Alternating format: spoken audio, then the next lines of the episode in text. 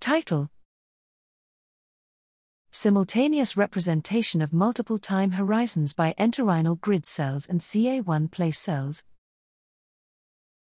Abstract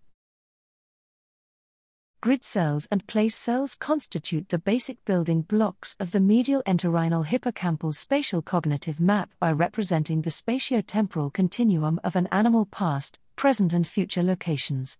However, the spatiotemporal relationship between these different cell types is unclear.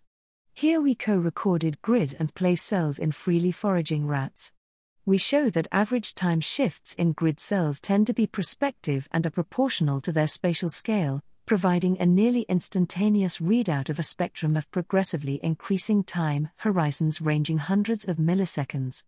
Average time shifts of place cells are generally larger compared to grid cells and also increase with place field sizes.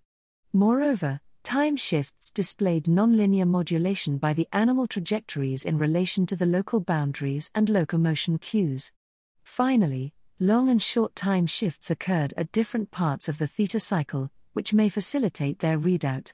Together, these findings suggest that progressively increasing time horizons of grid and place cells may provide a basis for calculating animal trajectories essential for goal directed navigation and planning.